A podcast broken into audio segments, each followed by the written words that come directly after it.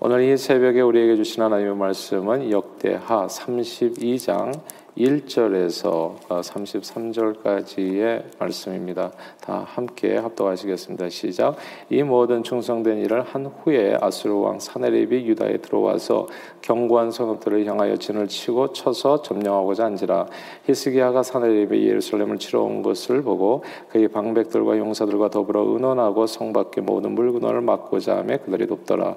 이에 백성이 많이 모여 모든 물근원과 땅으로 흘러가는 시내를 막고 이르되 어찌하여 아스로 왕들이 와서 많은 물을 얻게 하려 하고 히스기야가 힘을 내어 무너진 모든 성벽을 보수하되 망대까지 높이 쌓고 또 외성을 쌓고 다윗성의 밀로를 견고하게 하고 무기와 방패를 많이 만들고 군대 지휘관들을 세워 백성을 거느리게 하고 성문 광장에서 자기 앞에 무리를 모으고 말로 위로하여 이르되 너희는 마음을 강하게 하며 담대하고 아스르 왕과 그를 따르는 온 무리로 말미암아 두려워하지 말며 놀라지 말라. 우리와 함께 하시는 이가 그와 함께 하는 자보다 크니 그와 함께 하는 자는 육신 당신의 팔이요 우리와 함께 하시는 이는 우리의 하나님 여호와시라. 반드시 우리를 도우시고 우리를 대신하여 싸울시리라 하매 백성이 유다 왕 히스기야의 말로 말미암아 안심하니라. 그 후에 아스로 왕 사네립이 그의 온 군대를 거느리고 라기스를 치며 그의 신하들을 예루살렘에 보내어 유다 왕 히스기야와 예루살렘에 있는 유다 무리에게 말하여 이르기를 아스로 왕 사네립은 이같이 말하노라. 너희가 예루살렘에 에워싸 있으면서 무엇을 의뢰하느냐? 히스기야가 너희를 꾀어 이르기를 우리 하나님 여호와께서 우리를 아스로 왕의 손에서 건져내시라 하거니와 이 어찌 너희를 주림과 목마름으로 죽게 함이 아니냐? 이 히스기야가 여호와의 산당들과 제단들을 제거하여 버리고 유다와 예루살렘에 명령하여 이르기를 너희는 다만 한 제단 앞에서 예배하고 그 위에 분양하라 하지 아니하였느냐? 나와 내 조상들이 이방 모든 백성들에게 행한 것을 너희가 알지 못하느냐? 모든 나라의 신들이 능히 그들의 땅을 내 손에서 건져낼 수 있었느냐? 내 조상들이 진멸한 모든 나라와 그 모든 신들 중에 누가 능히 그의 백성을 내 손에서 건져내었기에 너희 하나 하나님이 능히 너희를 내 손에서 건지겠느냐? 그런즉 이와 같이 너희는 히스기야에게 속지 말라 꾀임을 받지 말라 그를 믿지도 말라. 어떤 백성이나 어떤 나라의 신도 능히 자기 백성을 나의 손과 나의 조상들의 손에서 건져내지 못하였나니 하물며 너희 하나님이 너희를 내 손에서 건져내겠느냐 하였더라.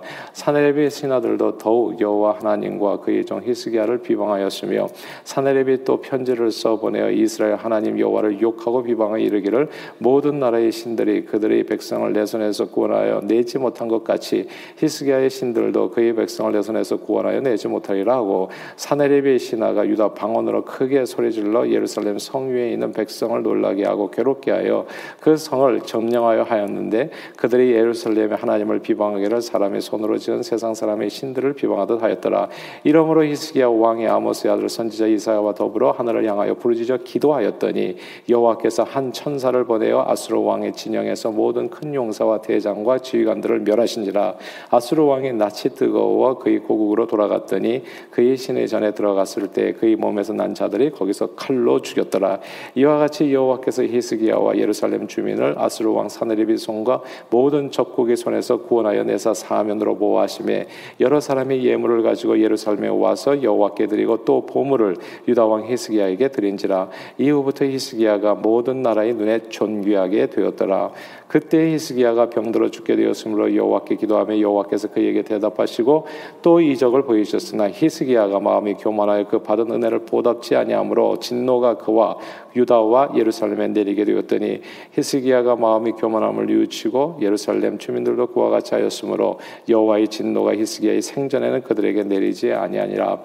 히스기야가 부와 영광이 지극한지라 이에 은금과 보석과 향품과 방패와 온갖 보배로운 그릇들을 위하여 창고를 세우며 곡식과 세포도주와 기름의 산물을 위하여 창고를 세우며 온갖 짐승의 위안간을 세우며 양떼의 우리를 갖추며 양떼와 많은 소떼를 위하여 성읍들을 세웠으니 이는 하나님이 그에게 재산을 심히 많이 주셨음이며 이 히스기야가 또 기온의 윗샘물을 막아 그 아래로부터 다윗성 서쪽으로 곧게 끌어들였으니 히스기야가 그의 모든 일에 형통하였더라. 그러나 바벨론 방백들이 히스기야에게 사신을 보내어 그 땅에서 나타난 이적을 물을 때 하나님이 히스기야를 떠나시고 그의 심중에 있는 것을 다 알고자 하사 시험하셨더라 히스기야의 남은 행적과 그의 모든 선한 일은 아모스의 아들 선지자 이사의 묵시책과 유다와 이스라엘 열왕기에 기록되니라 히스기야가 그의 조상 백성들과 함께 누움에 온 유다와 예루살렘 주민이 그를 다윗 자손의 묘실 중 높은 곳에 장사하여 그의 죽음에 그에게 경의를 표하였더라. 그의 아들 문하세가 대신하여 왕이 되니라. 아멘. 2010년대 초부터 한국 내 인터넷에서 이제 유행했던 말이 있습니다. 아, 역사를 잊은 민족에게 미래는 없다라는 말입니다.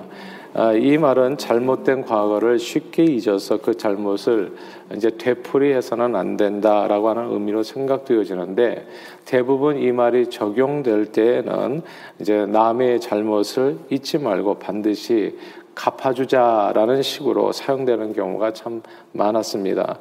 실제로 대한민국에서 벌어졌던 역사 바로잡기 운동은 친일파 명부를 만들어서 국민들을 서로 다투게 하고 더욱 분열시키는 결과를 초래했습니다. 그러나 우리가 역사 속에 잊지 말아야 될 것은 원한이 아닙니다. 왜냐하면 과거 역사에서 남이 나에게 잘못한 것들을 잊지 않고 곱씹어 기억하려는 사람의 인생은 결코 행복할 수가 없기 때문입니다. 와신상담, 복수 일념으로 사는 사람은 스스로 망하는 길이요. 그리고 세상을 망하게 하는 길을 걷게 됩니다. 그것은 하나님 없는 중국 무협 소설의 주제지요. 예, 원수갑기. 예, 원수갑기에 불과해집니다. 절대 그리스도인들이 따라해서는 안 되는 이제 못된 행습입니다. 그러므로 저는 역사를 잊은 백성에게 미래가 없다는 구절은 조금 달라져야 된다고 생각하고요. 혹은 바르게 해석돼야 된다고 믿습니다. 우리 특히 어, 그리스도인들의 역사 속에서 잊지 말아야 될 내용은 원한이 아닙니다. 원한이 아니라 은혜입니다. 은혜를 잊은 백성은 은혜를 잊은 민족은 미래가 없습니다. 이 말은 진짜 100%예요. 은혜를 잊은 백성은 사람은 반드시 망하게 됩니다. 다른 사람이 내게 베푼 은혜와 덕을 잊은 행위를 가리켜서 배은망덕이라고 얘기하잖아요. 은혜와 덕을 잊은 사람을 가리켜서 배은망덕한 사람이라고 얘기하죠. 은혜를 배신하고 덕을 잊었다는 말입니다. 그러면 미래가 없습니다. 반드시 망합니다. 부모의 은혜를 잊은 자식은 미래가 없게 되고요. 이웃이 베푼 은혜를 잊은 사람은 인간관계 어려움을 초래합니다. 그리고 하나님의 은혜를 잊은 백성은 반드시 망하게 됩니다. 저는 한일 관계에서도 참 답답하게 느껴질 때가 있어요. 일본 사람은 우리에게 다 잘못한 것밖에 없는가? 그것만 기억하게 하면 대대로 원한을 전수하게 됩니다. 그래서 정말 한국과 일본이 그렇게 가까운데도 불구하고 저는 일본말을 배운 적이 없어요. 일본을 모릅니다. 아직까지도. 그러니까 무슨 원한이 그렇게 사무쳤는지 알 수가 없어요. 오케이. 아, 근데 이게 원한이 대대로 이어지게 되면 진짜 후대에는 불행한 거예요, 사실. 그러나 우리가 기억해야 될 것은 원한이 아닙니다. 은혜는 없었냔 말이죠. 일본 분들이 우리에게 베푼 은혜는 그럼 하나도 없는 건가요? 인간관계가 그럴 수는 없잖아요. 우리가 기억해야 될 것은 은혜인데 은혜는 하나도 기억하는 게 없고 원한만 기억하니까 대대로 우리는 정말 행복하게 살 수 없는 이웃 관계가 되고 만 겁니다. 이런 일들은 정말 어떻게든지 고쳐져야 된다고 생각하는데요. 이게 오늘 본문의 이야기이기도 해요. 역대하 32장에서 남유다 히스기야 왕은 하나님께 엄청난 은혜를 입게 됩니다. 당시 최고 강대국이었던 아수르 제국의 침공을 이겨냈던 거거든요. 오직 하나님의 은혜로. 아수르가 어떤 나라였습니까? 아람 제국과 그리고 북이스라엘 등 고대 근동의 강대국을 모조리 추풍 낙엽처럼 무릎 꿇리고 예루살렘 성화까지 쳐들어왔던 정말 바람처럼 쳐들어왔던 강대국이었어요. 이들의 기세 앞에 남유다의 운명은 바람 앞에 촛불처럼 흔들렸습니다. 그때 히스기야 왕은 뭐 스스로 힘으로는 이길 수가 없어요. 그래서 하나님 앞에 납작 엎드렸습니다. 이사야와 선지자와 함께 하나님께 부르짖어 기도했고요. 하나님 우리를 구원해 주시옵소서 이 나라를 살려 주시옵소서 하나님 앞에 기도했고 하나님께서는 그 기도를 들어 주셔서 오직 하나님의 은혜로 남유다 왕국을 구원해 주셨습니다. 히스 히스기야가 잘한 것 아니고요. 하나님께서 해 주셨던 겁니다.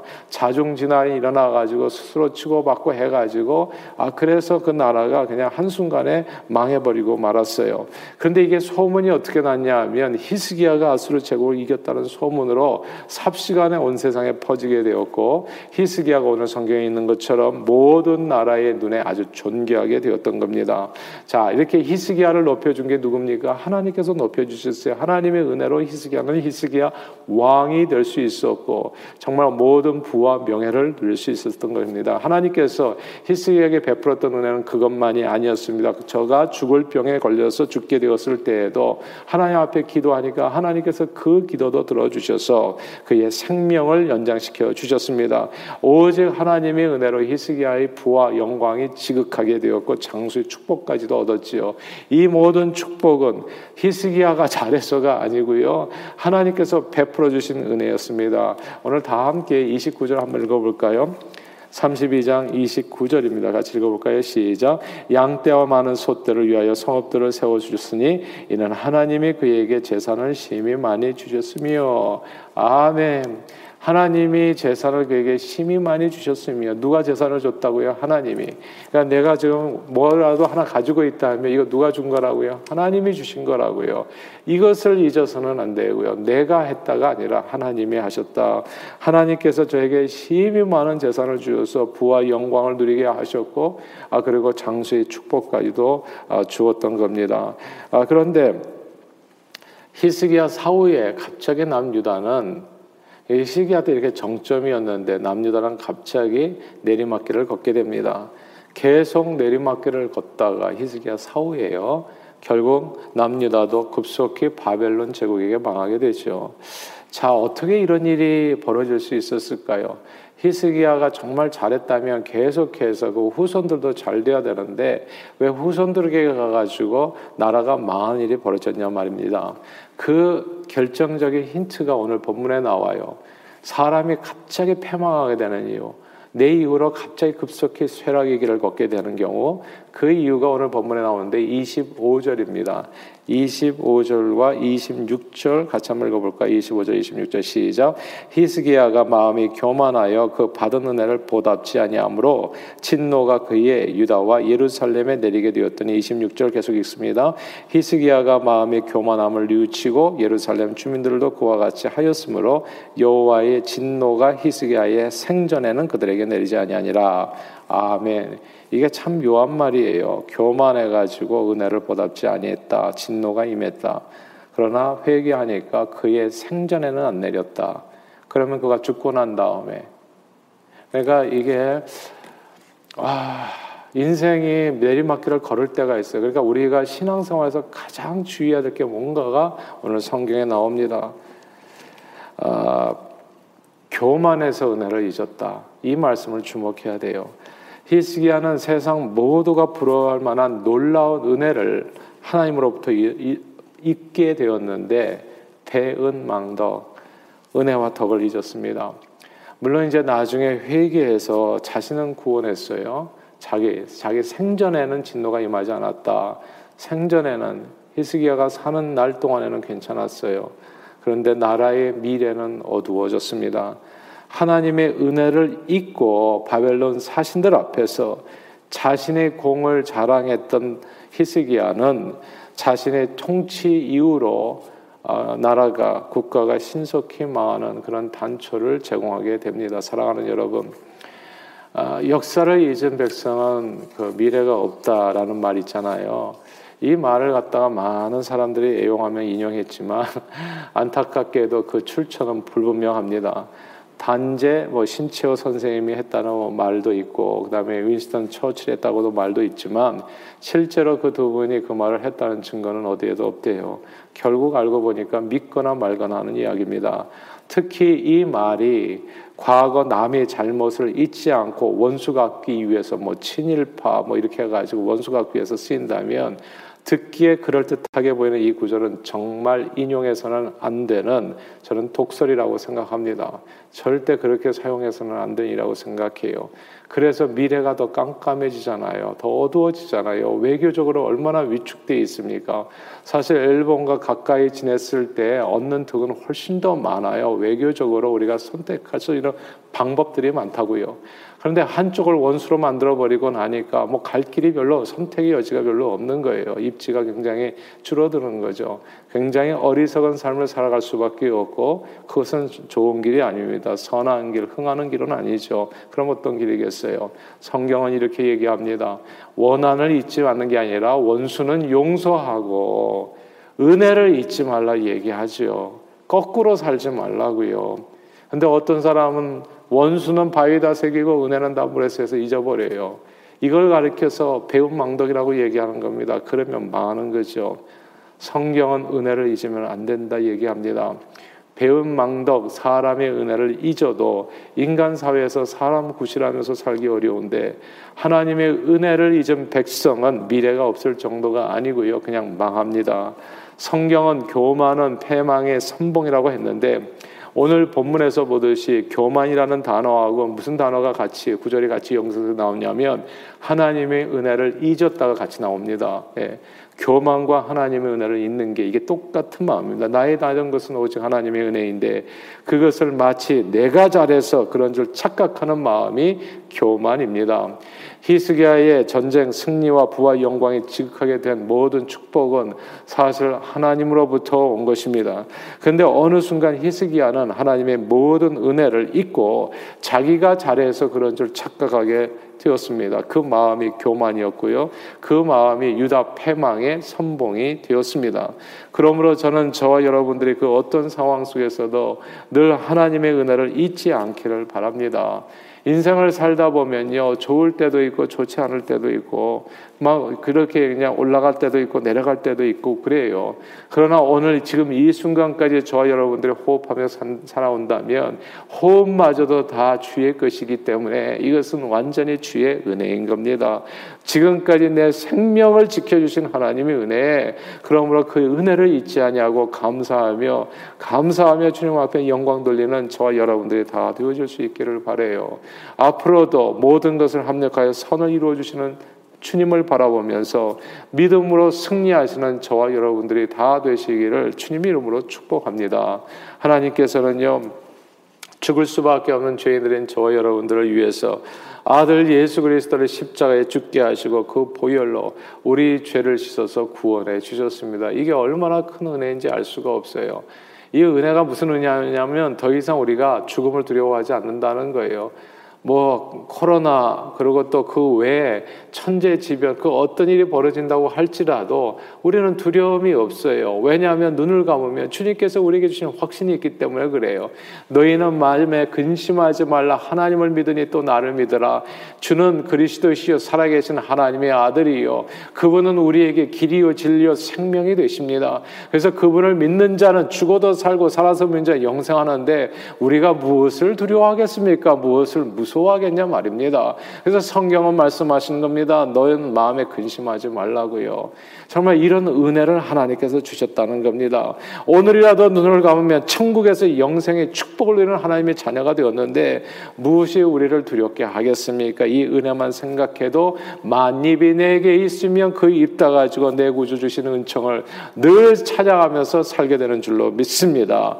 그리고요 은혜를 잊지 않고 사는 방법이 성경에 나와요. 은혜를 잊지 않고 어떻게 하면 그러면 이 은혜를 매 순간 잊지 않고 살아갈 수 있는가? 아, 이게 성경에 나오더라고요. 대선을니까 전서에 보니까 항상 기뻐하라고 그래요. 아, 이게 은혜를 잊지 않은 방법입니다. 기뻐하려면 은혜 안에 거하는 수밖에 없거든요. 하나님께서 나와 함께 하심을 믿게 되면 그리고 바라보게 되면 기쁨이 그냥 안에서 퐁퐁퐁 샘솟듯이 쏟아져 나오게 됩니다. 정말 그 배에서 생수의 강이 터져 나오는 것처럼 하나님의 은혜를 집중해서 바라보게 되면 지금까지 주님께서 지켜주셨는데 앞으로도 안 지켜주시겠냐라고 하는 믿음이 생기는 거예요. 그래서 항상 기뻐하게 되는 거죠. 또 범사에 감사하게 되어집니다. 지금까지 내, 내 평생 살아온 길 뒤를 돌아보며 걸음마다 자옥마다 다 죄뿐이었는데 어떻게 내가 살았냔 말입니다. 예전에 오래전에 죽었어도 할 말이 없는 인생이었는데 지금까지 살아온 것은 생각해보면 모두가 다 하나님의 은혜 아니었겠어요? 그러니까 범사에 감사한 겁니다. 좋은 일도 감사하고 안 좋은 일도 또 무슨 의미가 있기 때문에 또 감사하고 범사에 감사할 때 우리는 은혜를 잊지 않은 삶을 살아갈 수 있게 되어집니다. 그리고 쉬지 않고 기도하는 거죠. 기도는 주님과의 영적 대화입니다. 주님과의 쉼 없는 영적 대화. 그러면 그 속에서 우리는 은혜 안에 거하게 되고 은혜를 잊지 않은 삶을 살아갈 수 있게 됩니다. 그러므로 늘 나의 나 된 것은 오직 하나님의 은혜임을 기억하며 오늘도 기쁨과 감사 그리고 쉼없는 기도로 승리하시는 저와 여러분들이 다 되시기를 주 이름으로 축원합니다. 기도하겠습니다. 하나님 아버지 교만하여 배움 망덕한 사람이 되지 않게 우리의 심령을 지켜 주시기를 소원합니다. 나의 나 된 것은 오직 하나님의 은혜임을 언제나 기억하게 하시고 주님의 은혜를 생각하여 항상 기뻐하고 범사에 감사하며 그리고 쉼없는 기도로 망할 수밖에 없는 이 세상에 희망이 되어주며 많은 영혼들을 주님 앞으로 인도하는 일에 쓰임받는 저희 모두가 되도록 축복해 주옵소서 예수 그리스도 이름으로 간절히 기도하옵나이다. 아멘.